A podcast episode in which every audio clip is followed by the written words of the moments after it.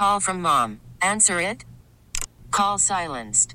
Instacart knows nothing gets between you and the game. That's why they make ordering from your couch easy. Stock up today and get all your groceries for the week delivered in as fast as 30 minutes without missing a minute of the game. You have 47 new voicemails. Download the app to get free delivery on your first three orders while supplies last. Minimum $10 per order. Additional terms apply. All star closer Kenley Jansen, we have a question. What's the best podcast of all time? Baseball isn't boring, baby. I'm Rob Bradford, and every single day I'm sitting down with the biggest names to show you this great game is the greatest game. It's my podcast, it's my passion. It's a cause I started more than two years ago and is now the most prolific national daily baseball pod there is. Another fact, so jump aboard the BIB Express. Follow and listen to Baseball Isn't Boring, presented by Wasabi Hot Cloud Storage on the free Odyssey app or wherever you get your podcasts. Welcome to Ask the Expert North Texas here on News Radio 1080 KRLD. Thank you so much for staying with us. I'm David Rankin. And I'm Kristen Diaz. Uh, we are getting an update this afternoon from the Syrian American Medical Society. Executive Director David Lillie joins us today. And David, you know, when we last spoke to you, it was barely 24 hours after the deadly earthquake there in Turkey and Syria. And at the time, um, agencies were reporting just over 2,000 people were expected to have died. As of this morning, some agencies are now reporting over 35,000 people dead, marking this the deadliest uh, natural disaster for at least Turkey, and uh, if not, I can't imagine um, how it ranks for the rest of the world just in general. And that's one thing that I think this past week, uh, since the last time we've spoken to you, has been really incredible. The entire world is coming together to help. With your medical society now uh, continuing their, you know, efforts, what has this this week brought um, uh, to the forefront? Well, as you can imagine, and thank you for having me on and following up on this story because so much has evolved since then. One of our biggest concerns was just what had happened to our staff. And we have about 2,400 staff in Turkey and in Syria, primarily in Syria. So our first concern was how are they? And uh, we been finding that most most are okay, but many had lost family members.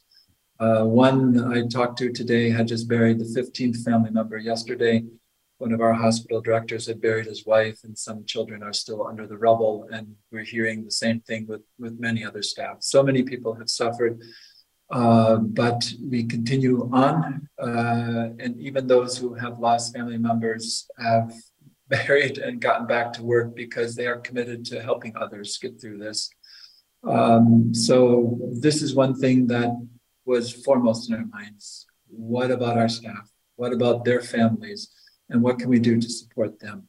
You can't respond or be effective responders if you need help yourself, if you need uh, relief yourself. So that was number one. Um, two, we wanted to make sure that we had the supplies in place to, to ramp up and uh, handle the surge of wounded patients coming to our hospitals, particularly, particularly in Syria. The hallways were full initially, uh, and we confirmed hundreds of dead and just handled thousands of patients. Uh, and gratifying in a way, but horrifying in other ways, just knowing that so many lives have been upended.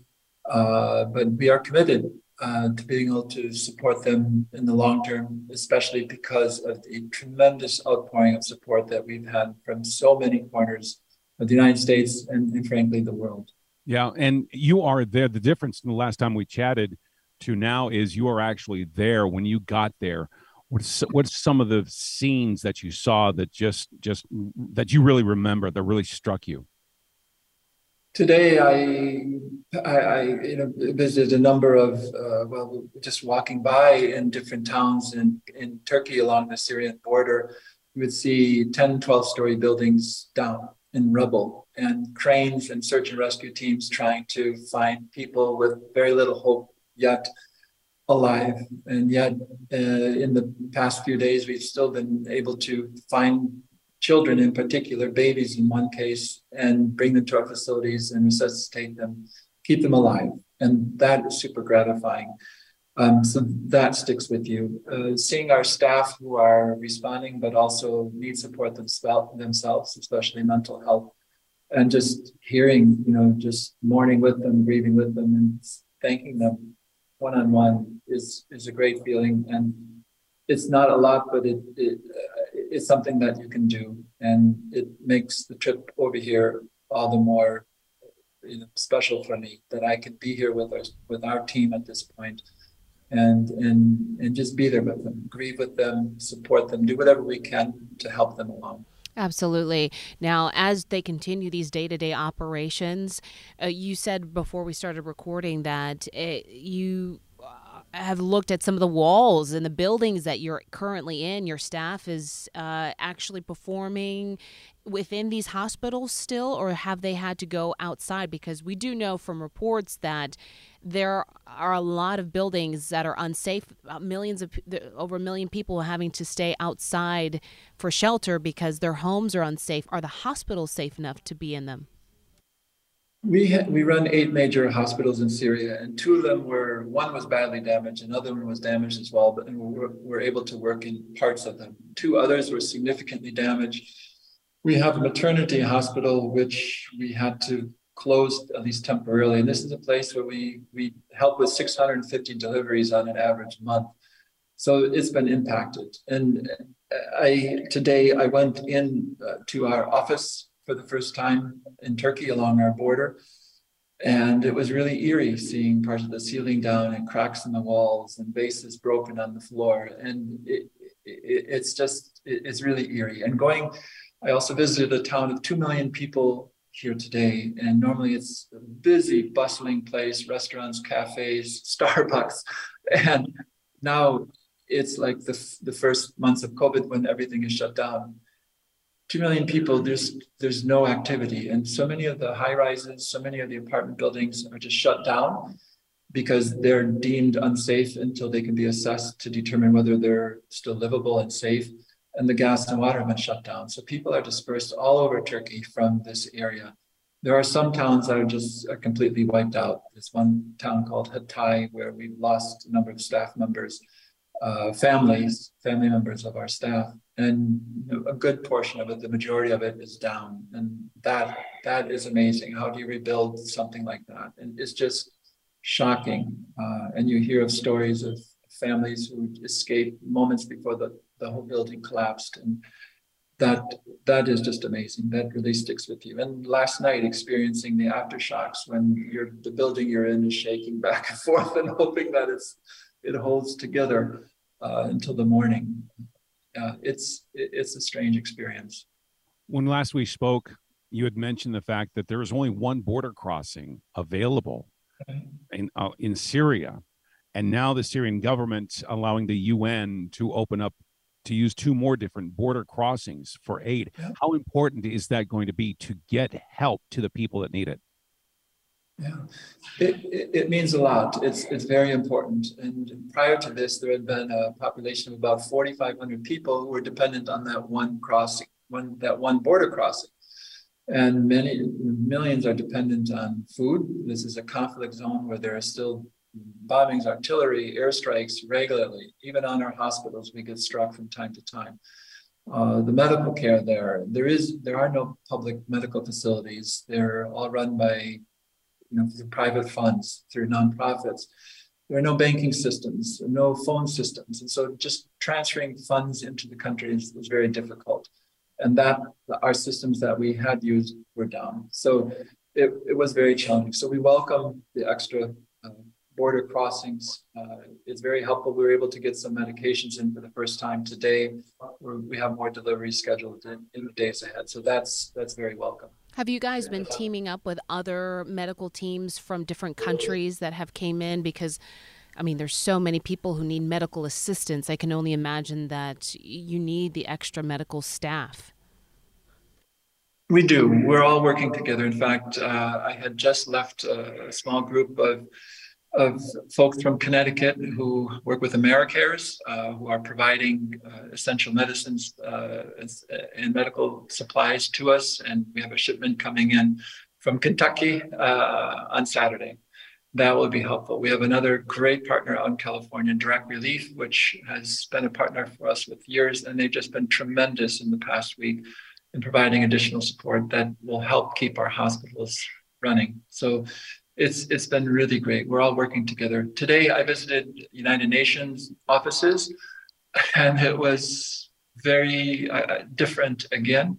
Typically, you need an appointment, and there's you know security protocols getting in. Now it's it's it's easier, and you walk in, and the you know the, the staff who are working there have their families living with them because they can't stay in their apartments anymore. So the reception desk at one UN agency, behind it was a whole family living there. One person I met in his office, he showed me the carpet on the floor. He said, That's where I'm sleeping these days. Another man said, My wife is my office. we share we share my office now. So it's it's it's really something. Everything is upended and no one knows when this will end and normalcy will return. How do you how do you keep it together right now, seeing everything and and dealing with everything that you're dealing with? It's an emotional roller coaster, and that's for me coming. You know, you know, I had I hadn't been here at the time. The people, our staff, and the people we interact with had gone through it. Uh, it's not easy, and you know, there's they on top of this, they had dealt with war for the last 12 years, and now this natural disaster compounds the issues. So there is a lot of trauma, and we have been providing a lot of mental health and psycho psychosocial support services over the years, and we're going to expand that. And in fact, our we have other country operations in Jordan, Lebanon, Iraq, and our colleagues there who do mental health services are helping out with our staff here at this time. Now, we know that there have been continuous donations across the world that are pouring in, trying to be um, sifted through so that the most pertinent um, resources are brought to the right places. I know that that's been a, a huge undertaking right now, but um, what are some things that specifically your uh, medical society needs? Well, uh, right now it's uh, it's cash. It's the quickest thing that can provide immediate, uh, urgent relief. Uh, cash has been great. Um, we, as I said, we also get from some of our partners uh, drug don- uh, medications that we need, specific medications, uh, medical supplies, medical equipment.